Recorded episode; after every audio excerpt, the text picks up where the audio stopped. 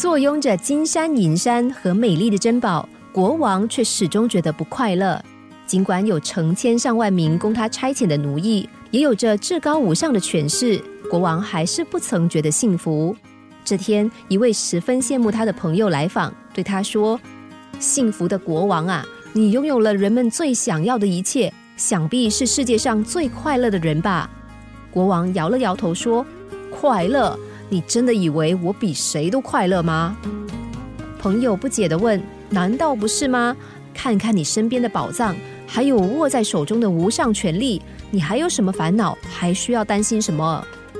国王说：“是吗？真有这么好的事？要不要和我换个位子坐坐看，让你看清楚我这让人羡慕不已的生活有多美好？”第二天，国王的朋友被带进宫中。跟国王一样，享有相同的仆役和权利。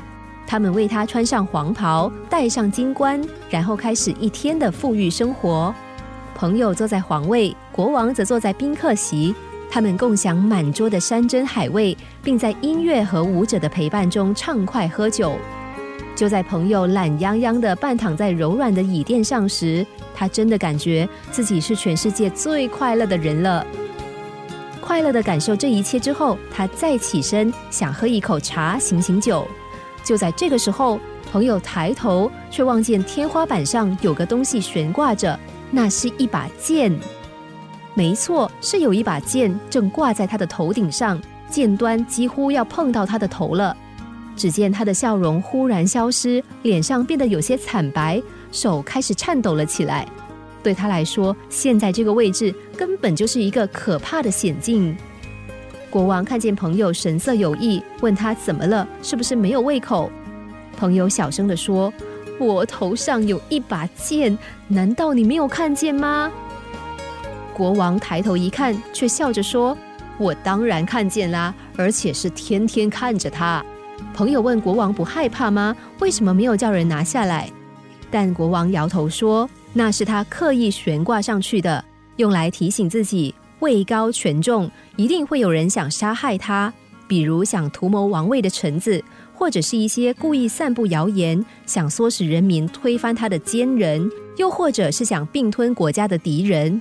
总之，想享有权力，就得承受这些风险，因为风险从来就是伴着权势而来的。这个位子对他来说，其实是如坐针毡呐。名利富贵很少人不爱，奢华娱乐人人都想拥有。然而，当人们真的有了这一切之后，才发现世上没有真正的完美。不用羡慕豪宅里的人，或是贵妇般的奢华生活，因为这些用钱堆砌出来的笑声和贵气，其实隐藏着我们看不到的苦和累。就像故事中的寓意，不同的位子有不同的烦恼和担忧。位子越高，我们的双脚越不容易触碰平地；反之，位子越低，我们越能够轻松而踏实的生活。聪明的人都知道，能够选择平凡且自在的生活，才能真正享受到快意富足的人生。